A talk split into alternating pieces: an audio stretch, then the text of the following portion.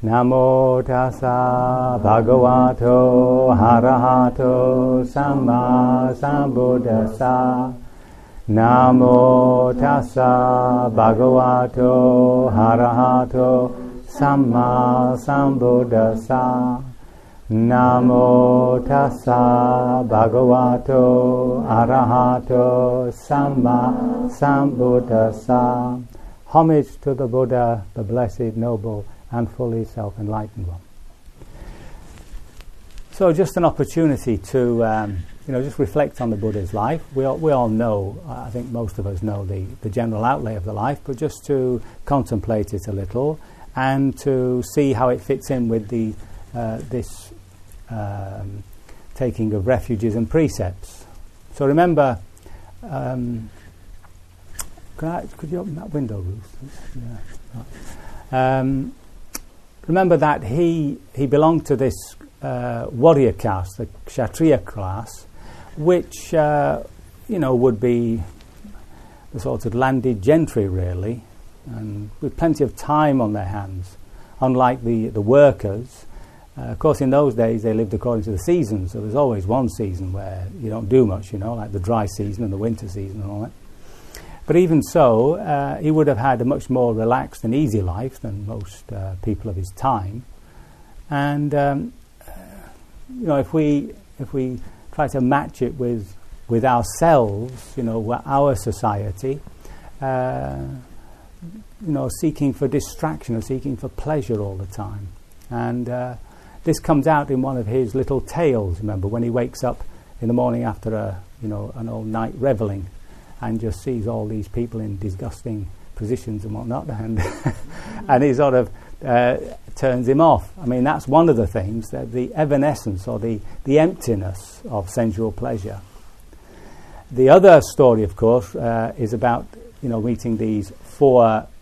Uh, messengers from the gods, as they're known, basically he, com- he becomes much more aware of sickness, old age, and death. And the fact that there are people who seem to be sitting under trees and, he's, and he wonders, you know, what they're about. And the, there's a suggestion with the ascetics that there may be a way out of this constant rebirth. So remember, in his day, the idea, well, as in India and, and the East today, it's taken for granted that there is a rebirthing process from life after life.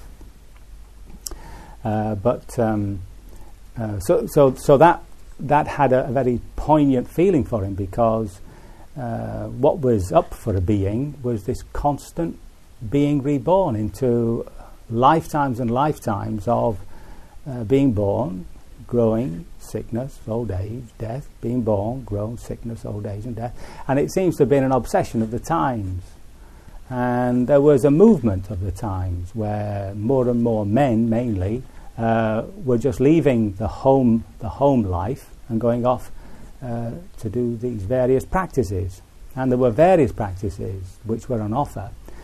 But uh, when he left home, uh, the one that he seemed to move towards were the what came to be known as the jhanas, these absorption states.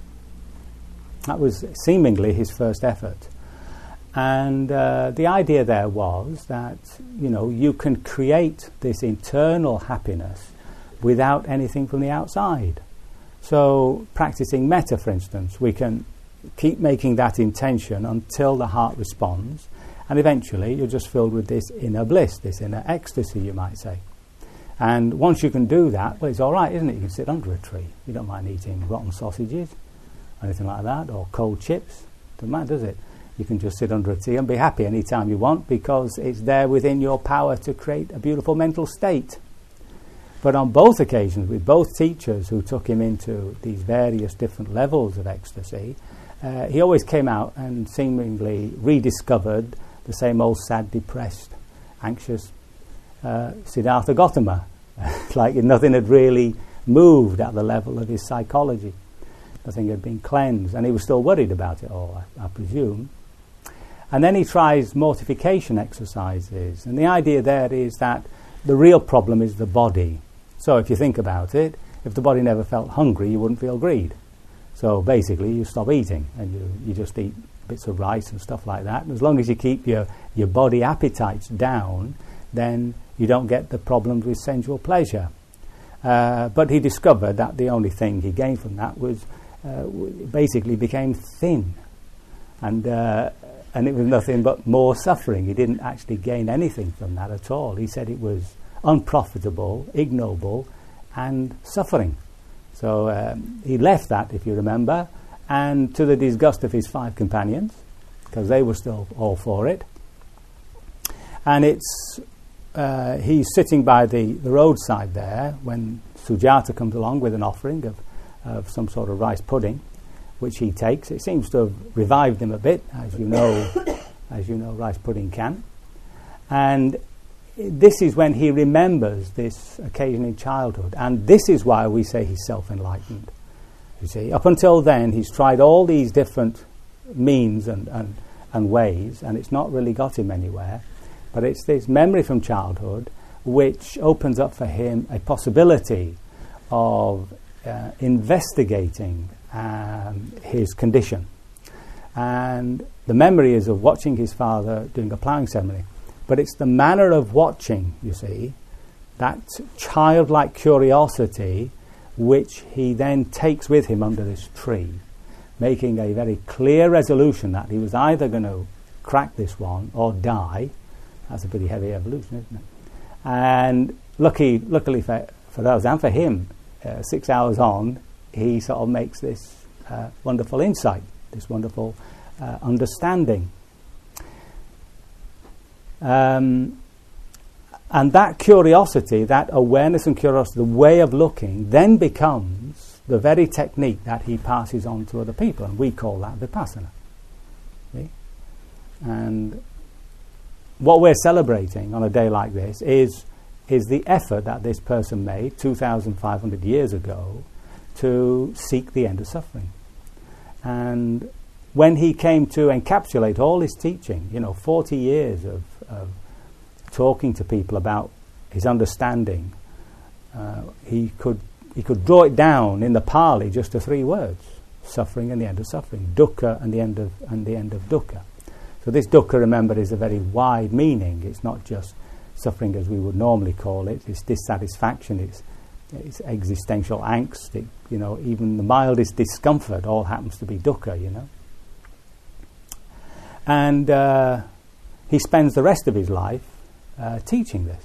So this is, uh, this is, I think, very important to, to grasp that the awakening that came to him didn't pull him out of existence, didn't sort of make him sit there, you know, like a useless log or something. He then got up. He, there, was a, there was a movement of that wisdom down into an attitude and into an action. So the wisdom became compassion, just as an, as an outward flow. Um, logically speaking, there's, there's no reason why he should have done it, apart from the fact of that empathy with all beings. And as you know, there was a moment of uh, doubt as to whether anybody would understand it, and some people translate that as a doubt as to whether he would, uh, whether he would teach or not. But I don't think that's right. I think it's the doubt as, as really as to whether anybody would understand it or not he definitely wanted to pass on this message. And uh, he walks quite a way, doesn't he, from Bodh Gaya to Isipatana Park to uh, catch up with his old companions. When he gets to his old companions, of course, they, uh, they think he's, you know, he's, he's just become lax and he's, he's lost it, you know. So they don't really greet him with, uh, with any uh, friendliness or anything. But as, they, as he comes towards them, they see something different about him and actually prepare a seat for him as if he was a teacher. Now, it's very interesting because when he talks to them in the first beginning, what is recorded is he, he asks them, he says, Have you ever heard me talking like this before? See? So, in other words, um, he's, he's asking them, having displayed his teaching as best as he can, this is his first effort, you might say, and uh, he's asking them, have you ever heard me say anything like this before? You see? And that's what convinces them to, uh, to practice with him. And um, the four of them eventually um, become uh, fully liberated through his teachings. So when we um, take the refuge, uh, in terms of taking refuge in the Buddha, that's what we're taking refuge in. We're taking refuge in a personage and the truth of his, of his message, which is the Dharma. And those people who, after him, uh, were able to liberate themselves and become witnesses of that very teaching. So, those are your three refuges in, shall we say, the traditional way. Right? The tradition is that we're taking refuge in this personage. And this personage is not only our exemplar, remember, he's actually an archetype in the sense that we all have to travel through that same path in our own way to become uh, fully liberated. So we have to eventually renounce the world as a place where we can find permanent happiness. So long as there's a part of us seeking happiness in the phenomenal world, uh, there'll be no escape from the problems that indulgence brings to us. See? So at some point through our practice, there has to be this renunciation. Um, that scares people because you think, well, I just end up being a being a, prune-like ascetic, you know. I'll end up being just a dried prune. Nobody, that's not very, not very uh, attractive, is it? But, but it, it wouldn't be if it weren't that, of course, as you give up something, you receive something back, which are the spiritual gifts. And the obvious ones are the seven uh, factors of enlightenment, which include calmness, equanimity, um, this joy that comes with interest. And the heart then responds, begins to uh, express in its attitude the wisdom you have, and you end up with this beautiful heart, this beautiful mind, uh, especially in the four illimitables love, compassion, joy, and peace. And then that flows outward into the way you speak, into what you do, and into your livelihood. So it's not as though we're giving something up for, you know, for, for nothing. You, we're actually giving something up for something which is far greater. Our the problem is that you don't know really what you're going to get until you give it until you give something up. Yeah. So remember, it's not like getting rid of your old TV or something, and you know which one you're going to get, the new plasma. I mean, that's that's pretty strange. you know, like there's no angst there, is there? You know. But unfortunately, in the spiritual life, you don't quite know what you're going to get when you give something up, and you have to actually give it up before you you get something. And it's not as though uh, it's not as though you can half give it up. You know, say, well, I'll, I'll give it up a little bit and just see what's coming.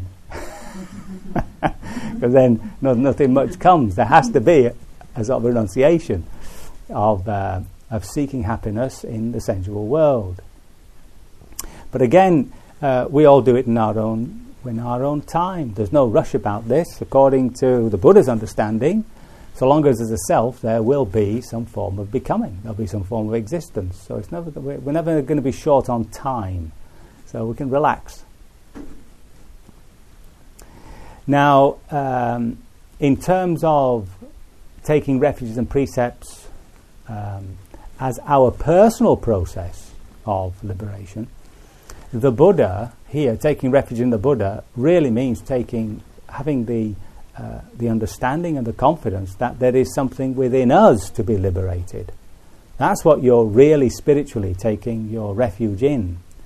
Uh, and the Dharma is that specific teaching uh, which will help you to attain that liberation. Yeah? And the Sangha, it, really, you can extend it to anybody and everybody who's actually helping you on the path. So that's the purpose of taking these refuges and precepts. Now, uh, for those of you who haven't taken them before, who might like to take them, remember that uh, it's not it's not that you have to take them for life or anything like that. One takes them with with the, uh, an honest heart.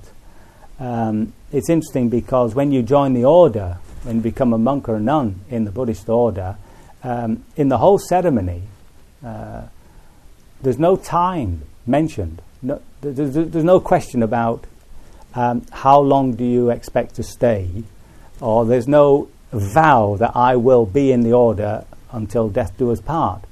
It doesn't like there isn't anything like that. So that means that it's um, it's a constant reaffirmation every day. You have to reaffirm, reconfirm your commitment to the monastic order, And that's exactly the same with these refuges and precepts.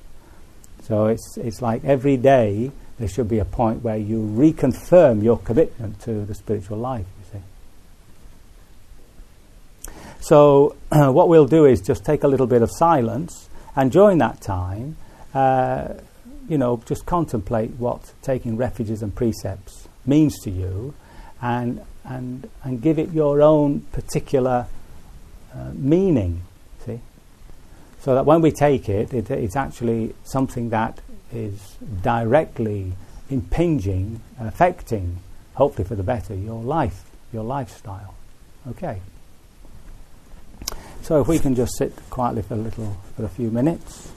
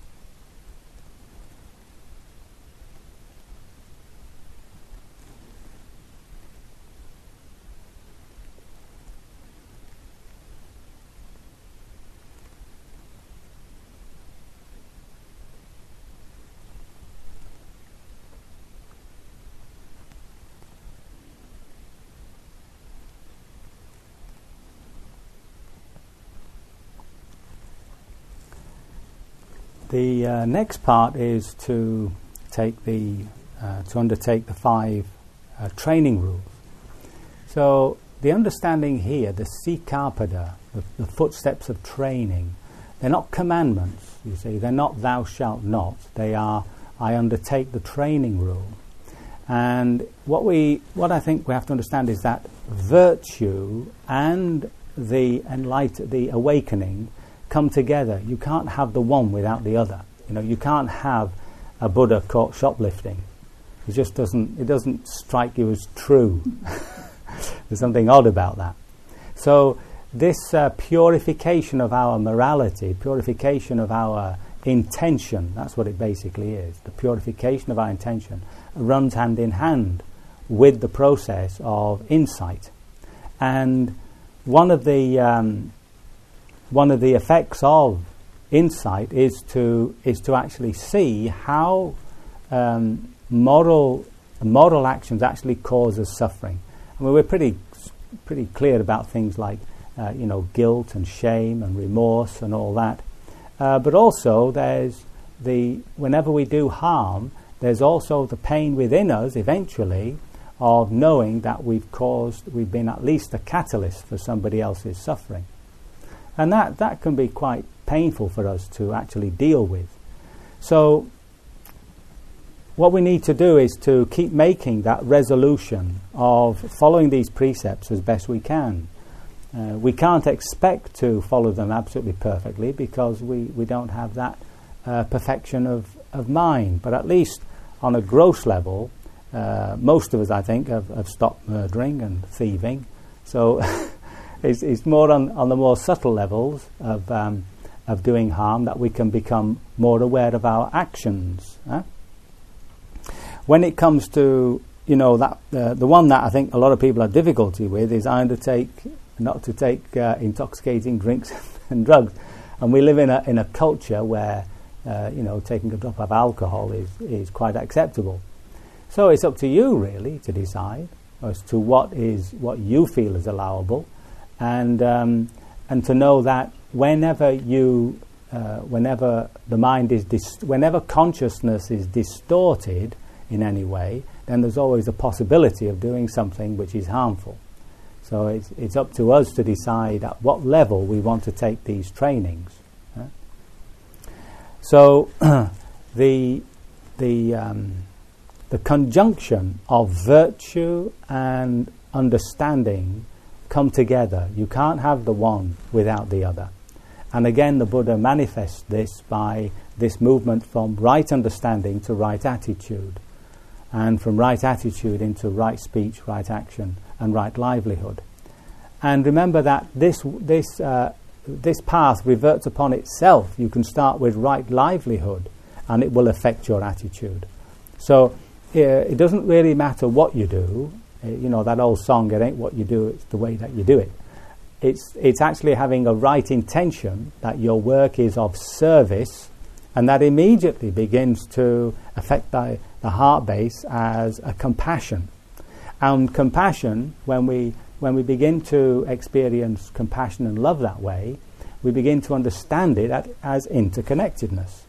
And from interconnectedness, you begin to understand that the, this idea of me uh, is really a composite which is affected by all my relationships. See? So it takes away this sense of I begins to undermine the sense of I.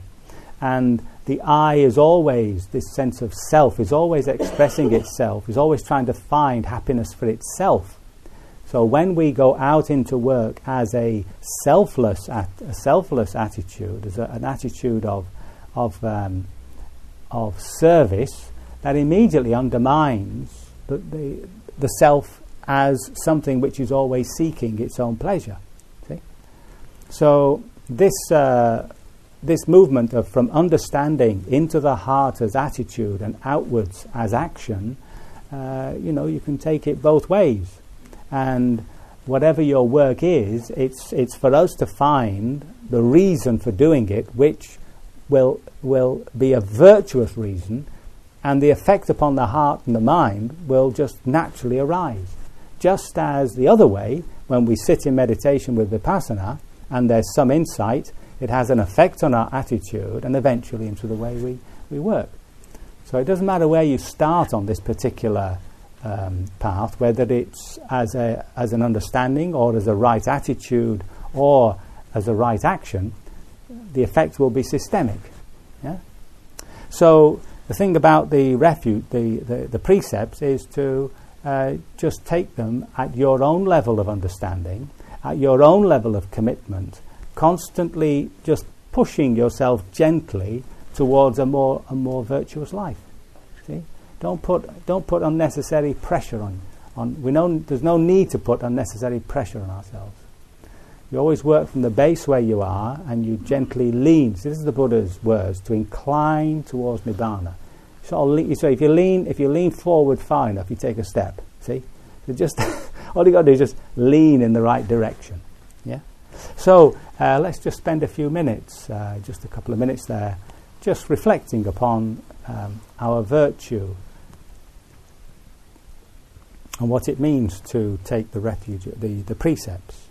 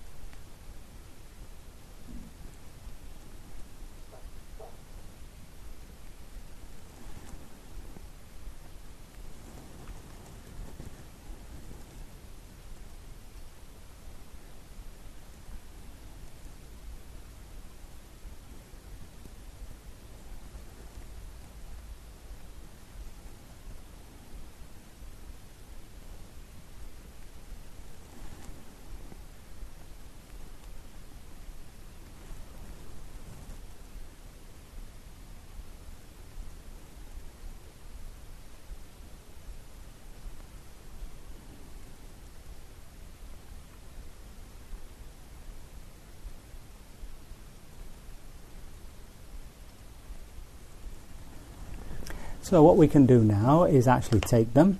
Um, we'll also read the verses at the back of the sheet, which is basically our Vipassana verses, and then some inspiring um, verses from the Buddha. And then, before we say sadhu sadhu, uh, we'll get Mickey to pour this water while I do a little chanting. And that's the metta, the, the uh, basic chant of offering uh, goodwill to all beings. And uh, during that time, you can offer whatever merit you have for the benefit of uh, whomever you wish. But it's always good to end off with all beings. That's all. Okay. So, um, in the in the uh, fashion of taking refuge in precepts, uh, you have to chant it after me. Okay. Namo tassa bhagava. Hold on, stop. You have to chant it after me, because I'm I'm passing it on to you. See. Namo tassa bhagavato arahato samma Namo tassa bhagavato arahato samma sambuddhassa. Namo tassa bhagavato arahato samma sambuddhassa. Namo tassa bhagavato arahato samma sambuddhassa. Namo tassa bhagavato arahato samma sambuddhassa. Namo tassa bhagavato arahato samma sambuddhassa.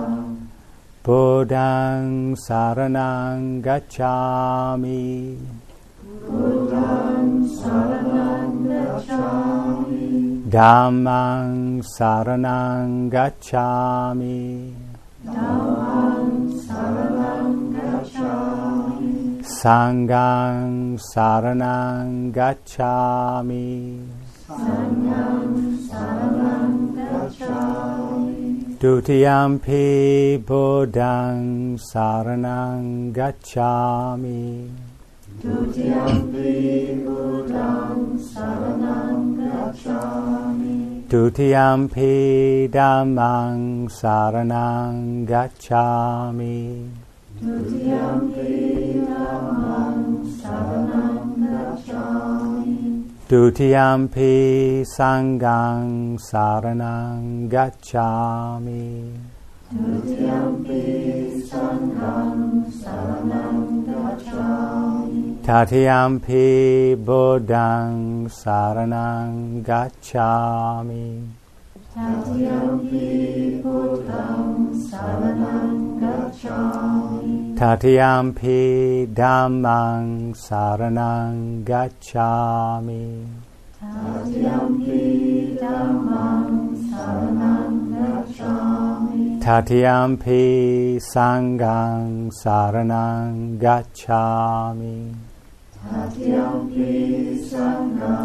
Saranang Gacchami. Panati pata veramani sikapadang samadhiyami. Panati pata veramani Adina dana veramani sikapadang samadhiyami. Adina dana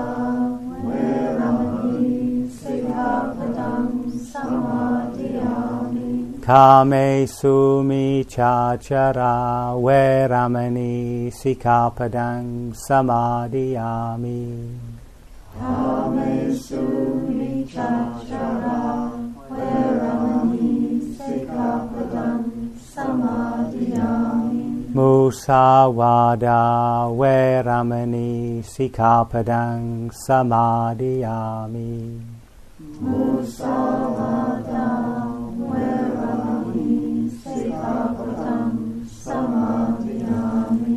Suramereya Majja Pamadatana Veramani Sikapadang Samadhiyami Surya Macha Pamatatana Verami Sikapadang Samadhiyami Tissaranena Saha Pancha Silan Sadhukan Katva Appamadena Sampadeta Amen. So we can read these Vipassana verses. All conditioned things are impermanent. When this is perceived with wisdom, one becomes disenchanted with what cannot satisfy. Just this is the path of purification. All conditioned things are unsatisfactory. When this is perceived with wisdom, one becomes disenchanted with what cannot satisfy. Just this is the path of purification. All conditioned things and the unconditioned are not self.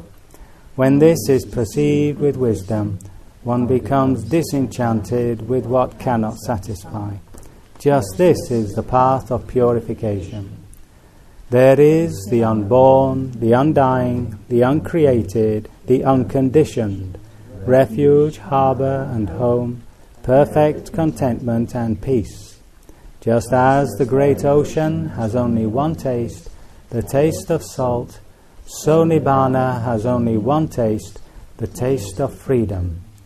All conditioned things have the nature to decay work diligently for your liberation. So we can ask Mickey to pour the water for us.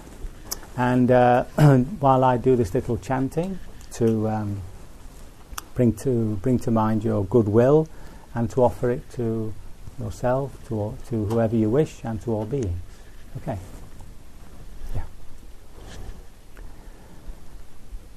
Puratimaya Disaya, Dakinaya Disaya, Pachimaya Disaya, Uttaraya Disaya. Puratimaya Nudisaya, Dakinaya Nudisaya, Pachimaya Nudisaya, Uttaraya Nudisaya. Hetimaya Disaya, Uprimaya Disaya. Sabe sata, sabe pana, sabe buta, sabe pukala, sabe atabawa pariyapana. Sabe tio, sabe purisa, sabe arya, sabe anarya. Sabe dewa, sabe manusa, sabe winipatika. Awera hontu, abhyabaja hontu. Anigahontu sukhiyatanang pariharantu Dukhamuchantu yatalada sampatito mavikacchantu.